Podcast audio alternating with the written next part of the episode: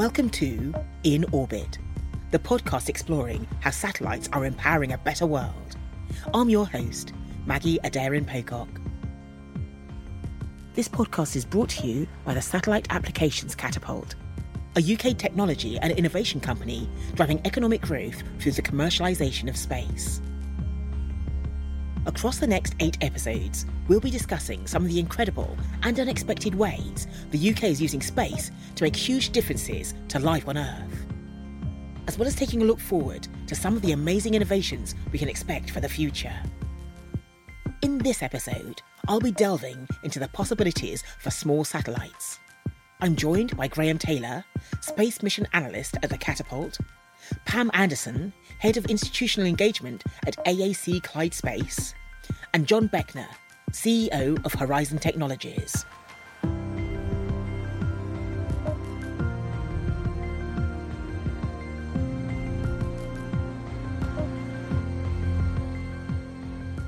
What would you do if you wake up one morning with a great idea for a product, a system, or a service?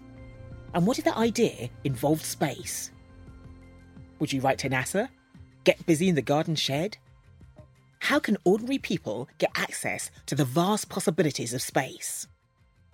Space seems distant, literally thousands of kilometres up outside the cocoon of the Earth's atmosphere. The final human frontier.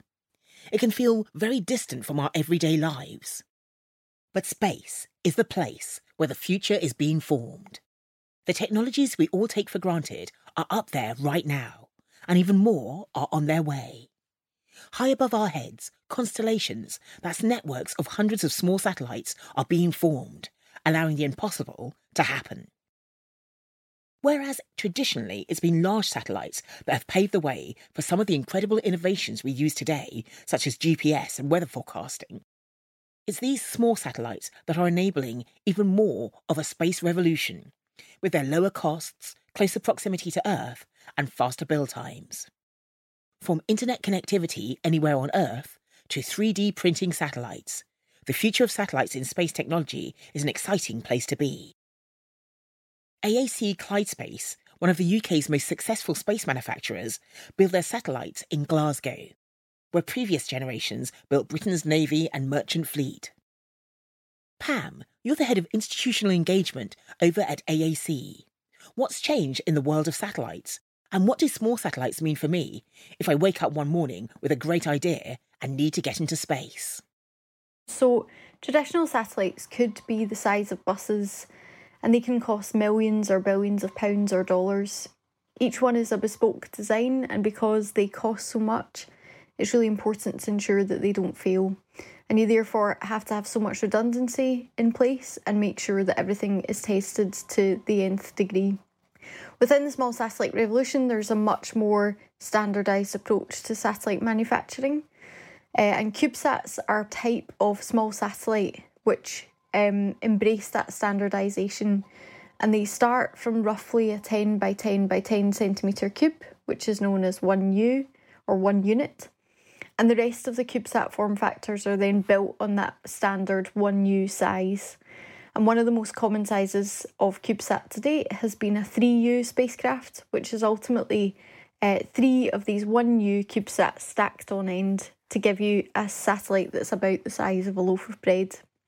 And the idea of standardisation is really to reduce cost. So you can buy tens of components that are produced in exactly the same way to drive down costs and ultimately reduce your development times. So, where missions typically took decades and people would maybe work their whole careers on one mission, you can now perform end to end development in a couple of months and for a fraction of the price. So, thanks to Pam, I know that the technology is out there to help me. But how do I get access to it? The right licenses, the right advice, and the launch? One answer could be the Satellite Applications Catapult's IOD program. IOD stands for In Orbit Demonstrator. It's a chance for companies to get a demonstration satellite up there to prove their ideas have wings. Graham, as space missions analyst at the Catapult, can you tell me a bit more about that program? The IOD program was formulated about five years ago as a way of removing barriers for companies and others to make use of small satellites to address a new market or provide a new service. The problem is, although a lot cheaper than normal larger satellites, small satellites still cost upwards of a million pounds to get your first one in space. And it's quite difficult for a company or a startup or a university spin out to raise that needed capital to be able to do that. So the IOD program is there to help them on their way. We put in a proposal to Innovate UK, who funded us to buy in bulk a series of satellites and launches, and then we work in collaboration with these companies to help them demonstrate their service across a, a number of years and uh, ultimately get a satellite in orbit for six months to show that they're capable of providing this service. John Beckner, as the CEO of Horizon Technologies and a partner with the Catapult on IOD 3 Amber, you're getting quite a boost from small satellites, aren't you? Um, basically, I think the whole field of small sats is is fascinating. I still enjoy running my more traditional hardware business. The idea of the small satellites gives you a business model which is data as a service, and that is we sell data. You get a subscription to data. It's been in the news recently where the OneWeb consortium, the financing fell apart, and now the UK government is interested in taking over that constellation. And that's a constellation of hundreds of small satellites. And in fact, they would be used for essentially like 5G. It's internet communications. So this would totally change the way we deal with um, telephone communications and the internet today. And there's lots of people involved in it. Amazon's involved, Google's involved. So the past uh, three to four years have really been quite a ride. We're really looking forward to our launch and providing data to our customers. And we would not have had this chance without the satellite applications catapult from helping us prepare our bid to the UK Space Agency to managing the program as they're doing thus far. Uh, their help's been invaluable and it really allows for UK small um, businesses to uh, be on the cutting edge of innovation we are a UK, proudly a UK company based in Reading, and our subcontractors are in the UK. And we're just happy to be part of the um, IOD3 program and getting Amber into space and starting to make money and um, providing jobs and business uh, for the UK. Small satellites are the future, and the future is pretty much here. The most recent count lists 1,886 satellites in orbit. 41% of those are small satellites. Any satellite less than 500 kilograms is technically a small satellite, but most are CubeSats. These are very small satellite cubes that measure 10 by 10 by 10 centimeters. Typically, three or six of these will be joined together to make a slightly bigger small satellite. Small satellites don't just allow people access to space, they let you do a whole new set of things. Graham, I'll let you expand on this. So um, traditionally, you had a large satellites that, that were launched every five years, and they had a suite of many large instruments on it that each providing their own unique data set. There's some advantages to having all the instruments co-located on, on one satellite, but likewise you're you're tied into that large program and you don't have much flexibility. With small satellites, you generally have one purpose for each satellite. You're not trying to multitask and you're solely focused on that purpose. So you're able to design it exactly to your needs, exactly to your timescale, and potentially, because of the, the much lower cost of them, launch many more of them. So, Pam, how are we able to do so much with smaller satellites? How does the tech scale? So, we now have much more capable electronic components that can be packaged up in much smaller sizes than we had historically. And that means that you can create much more capable spacecraft subsystems, but also satellite instrumentation. And that means you can start to get compatible performance from these small satellites and CubeSats that you would have historically got from much larger satellite platforms. And that ultimately allows you to drive down your launch costs the smaller the satellite and the less it weighs because ultimately you pay to launch per kilogram. And that means that what was once the domain of large space agencies like NASA or ESA, the European Space Agency, has now really opened up for a whole new range of different organisations to become involved. So we're seeing so many more new commercial players within the space industry who are building new business cases around the ability to build and own your own small satellite and satellite constellations. So we're seeing lots of new applications and services that can be delivered from space. And that's really in particular from constellations of satellites with large numbers of spacecraft to give global coverage. So, what are some of the projects that you've had a hand in over at AAC? Our Earth observation applications, where you have typically imagers uh, to provide pictures for different applications on, on Earth. That's things like the FIRESat or ZACube-2 satellite, which was a UK Space Agency supported programme with partners in South Africa, Kenya, and Namibia. And that had a low resolution near infrared instrument that helped to detect wildfires. So, using constellations of these satellites, you can dramatically reduce the time to detect fires, which ultimately reduces the amount of damage that they can cause. Other Earth observation applications we've been involved with are the development of the two Seahawk satellites, which are looking at ocean colour applications. Uh, that was a, a NASA mission in collaboration with partners in the US, and that can be used to help detect things like harmful algal blooms, which can be really problematic for, for fish farmers and can cause lots of damage. We've also been involved with science missions, for example, Orbital Microsystems who partnered with the Satellite Applications Catapult on their first in orbit demonstration mission, had a microwave radiometer on board their IOD 1 GEMS mission. And that was to measure temperature, humidity, and precipitation. And they're really looking to revolutionise weather forecasting with global coverage from a large number of satellites.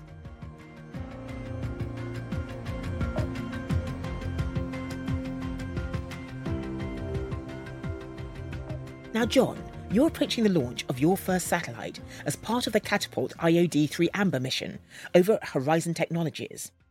I guess just a few years ago, you'd never have dreamed that you could put your very useful but pretty obscure piece of naval tracking tech into space. So, how did this come about? About six years ago, I discovered this niche market due to the piracy in Somalia.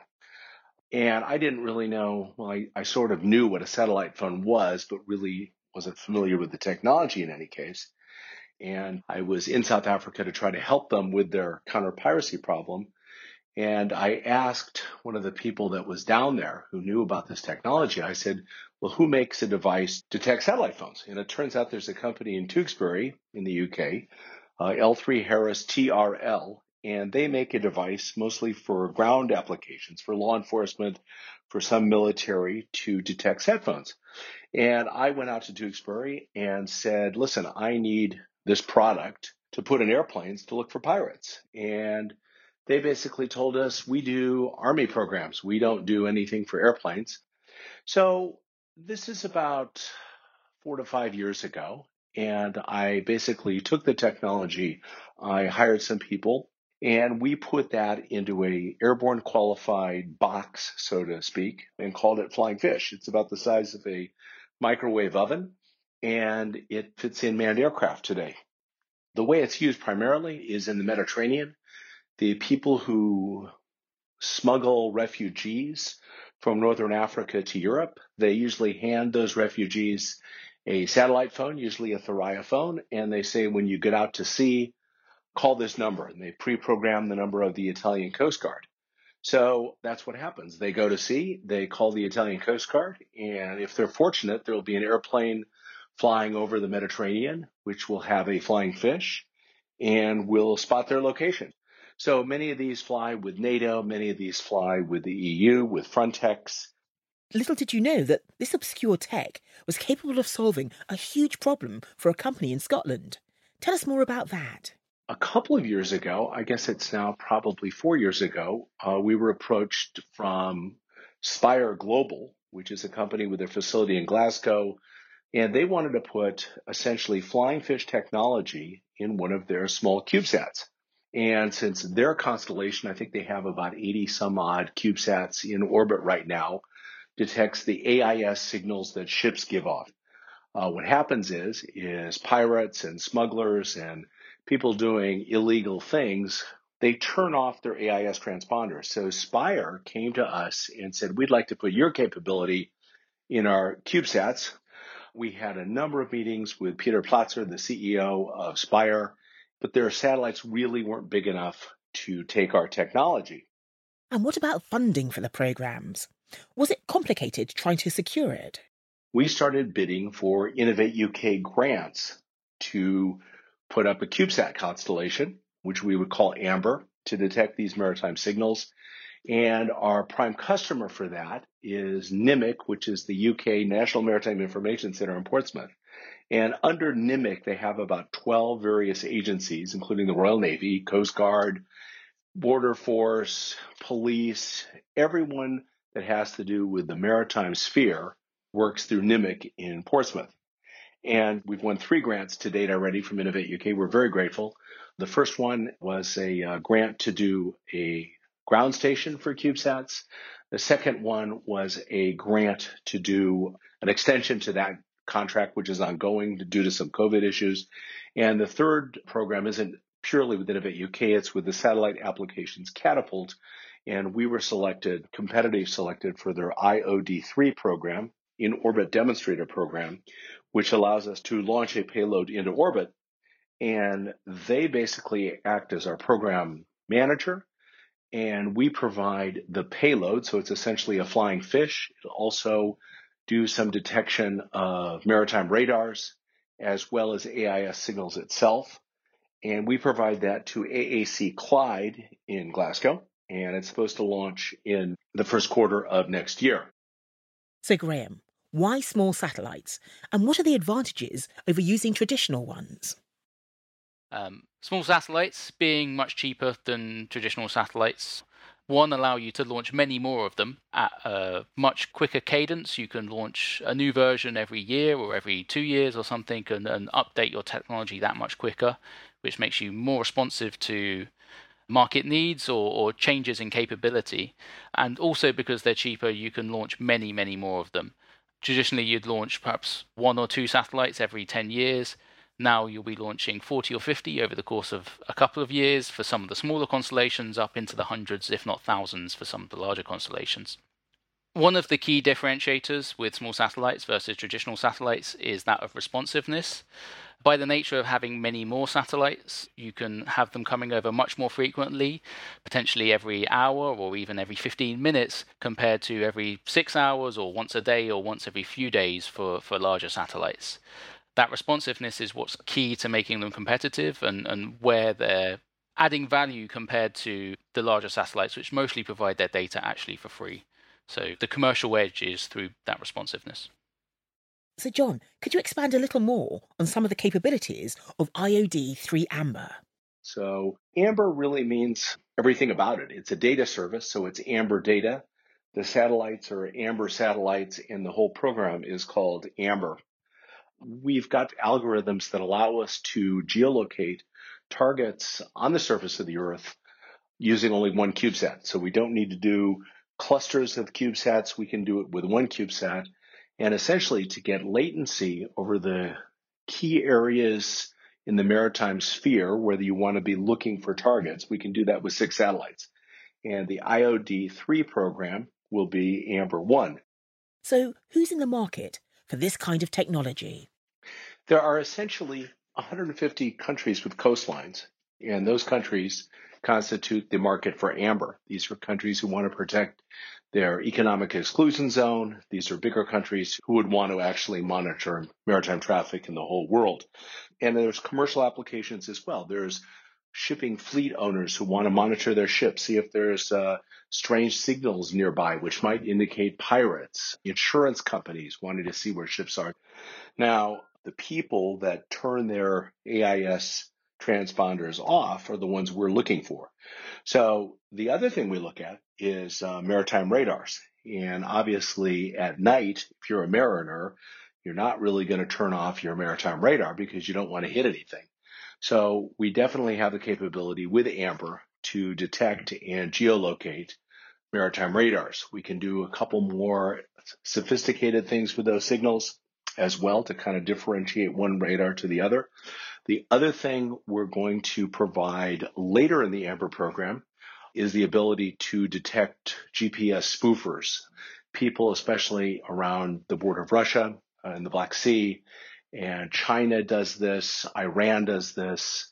They send out phony GPS signals so ships don't know where they've been. And no one can decide if a ship has really been there or not since its AIS is looking for the strongest GPS signal and it's going to be actually a spoofed GPS signal. Obviously, we could not have done this without the catapult. The satellite applications catapult has been tremendously helpful to us. And we have a company of, again, very talented people, but we come basically from an airborne aerospace, manned aircraft, UAV background, and not a space background. And what the catapult has done has been to bring the expertise of space to our team and shepherd us through this program. Graham, things happen quite quickly in the world of small satellites, but where are we now? And how close is this future? Could we see low Earth orbit filled with networks of hundreds of thousands of these small satellites? So, um, small satellites are reasonably new in, in concept and implementation, and there's only a few companies around the world that have, have really deployed a constellation in earnest. Planet Labs are the most famous and one of the leading entities in this, and they've got a fleet of over 300 satellites in orbit, providing optical imagery around the world.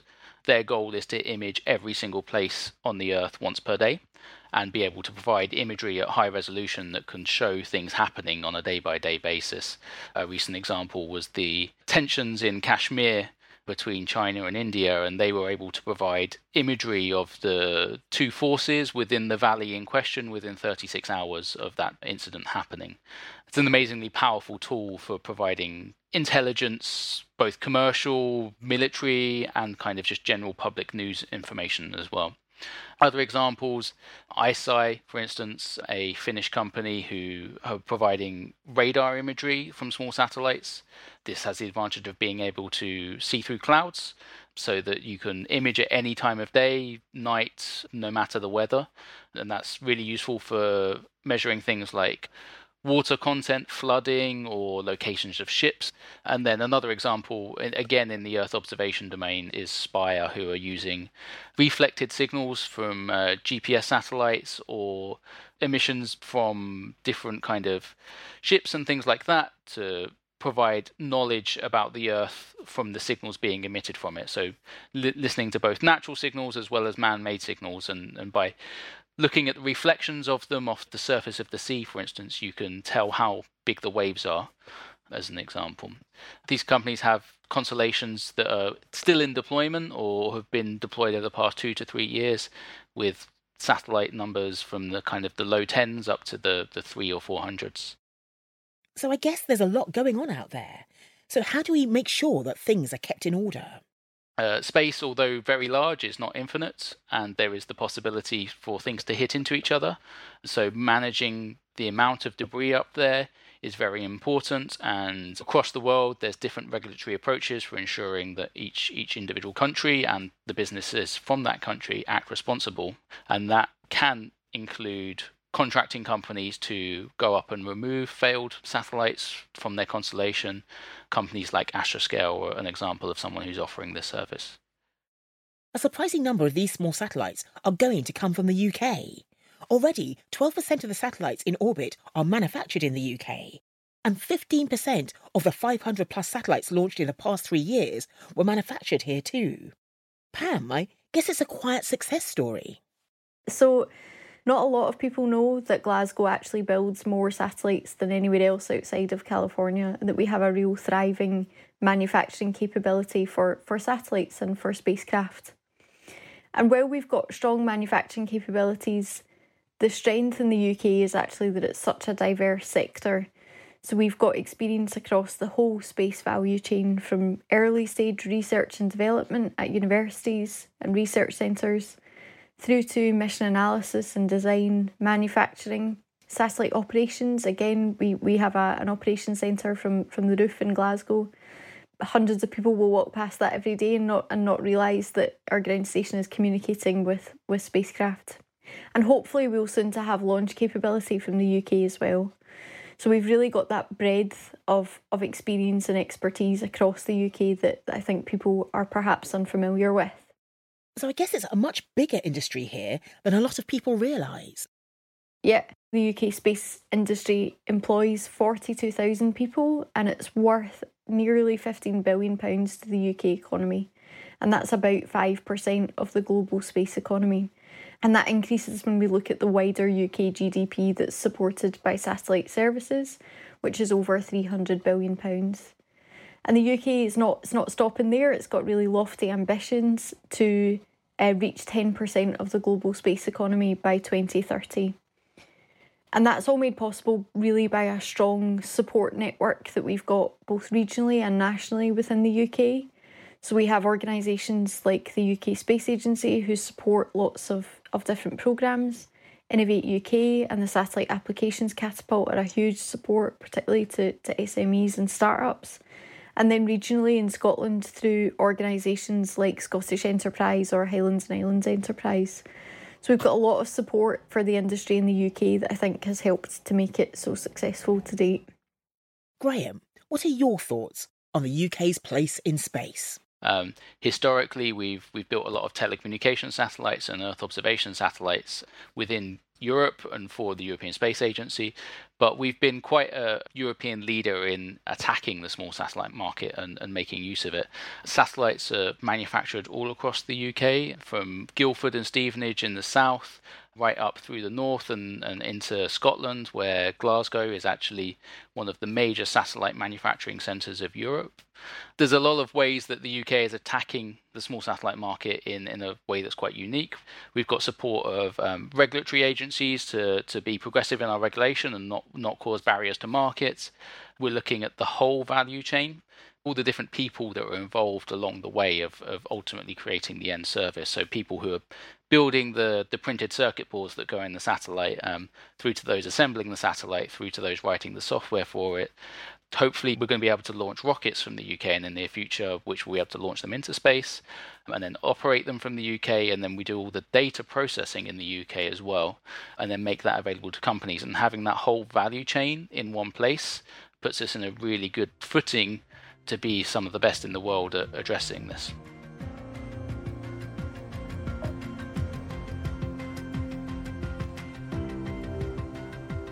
In just five years, the world of small satellites will look very different. Constellations and mega constellations of hundreds and thousands of small satellites will at least double the number that are currently out there in orbit. I guess this potentially means a boom for UK manufacturers and operators but also whole new areas of technological possibility, which can be hard to imagine at the moment. Isn't it going to be a busy few years for you, Graham, at the Satellite Applications Catapult, and for you, Pam, at AAC? So the IOD program has already had its first satellite in space and has delivered data, and we've got uh, five more following it up closely over the next year or two, and working with the the companies we've partnered with to to deliver their service and demonstrate that as the, the small sat ecosystem is is maturing, we need to evaluate where we can best help. And that might be by taking less of a prime role in helping these companies, as there's other people who can provide similar service to what we were providing initially, but on a more commercial basis. So we're always trying to look the next step ahead in terms of where we can break down barriers and, and open up opportunities. So that is looking more into some of this in space economies and how we can help demonstrate things for the first time there while supporting more from a kind of a holistic business point of view as opposed to practicalities of delivering these kind of missions going forward. So, AAC Clyde Space have recently received funding from Scottish Enterprise to look at next generation spacecraft technology through greater standardisation, and for us, that's really a key focus. Constellations and scale production will also likely remain a key focus for, for AAC Clyde Space and others as people look to develop new services and applications from satellite constellations. And I think we'll continue to see more people realising that space is accessible and can offer benefits to them. So, we're talking to a number of organisations who historically would never have had engagement with the space industry, but are now recognising what it can do for them ultimately space is just another data source. So where people have terrestrial means of collecting data, satellite data is is no different and people are starting to to recognise that. Personally, I'm quite interested to see how space and small satellites can contribute to things around 5G and quantum. So 5G is going to enable a truly connected world. It's going to be a complete game changer and enable instantaneous connectivity to billions of devices. So there's going to be so many new applications and services and business opportunities that we haven't even discovered yet. And satellites will play a key role in that 5G network where operators will be able to complement their 5G offerings with satellite connectivity in areas where terrestrial services are costly or difficult to install.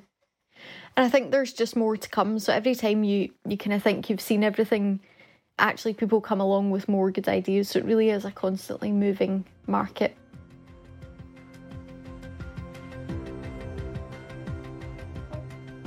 Thank you to Pam Anderson, Graham Taylor, and John Beckner for taking the time to talk to us about small satellites, and to the Satellite Applications Catapult for making this all possible. To hear future episodes of In Orbit, be sure to subscribe on your favourite podcast app. And if you want to find out more between episodes about how space is empowering industries, then visit the Catapult website or join them on Twitter, LinkedIn, or Facebook. Goodbye for now.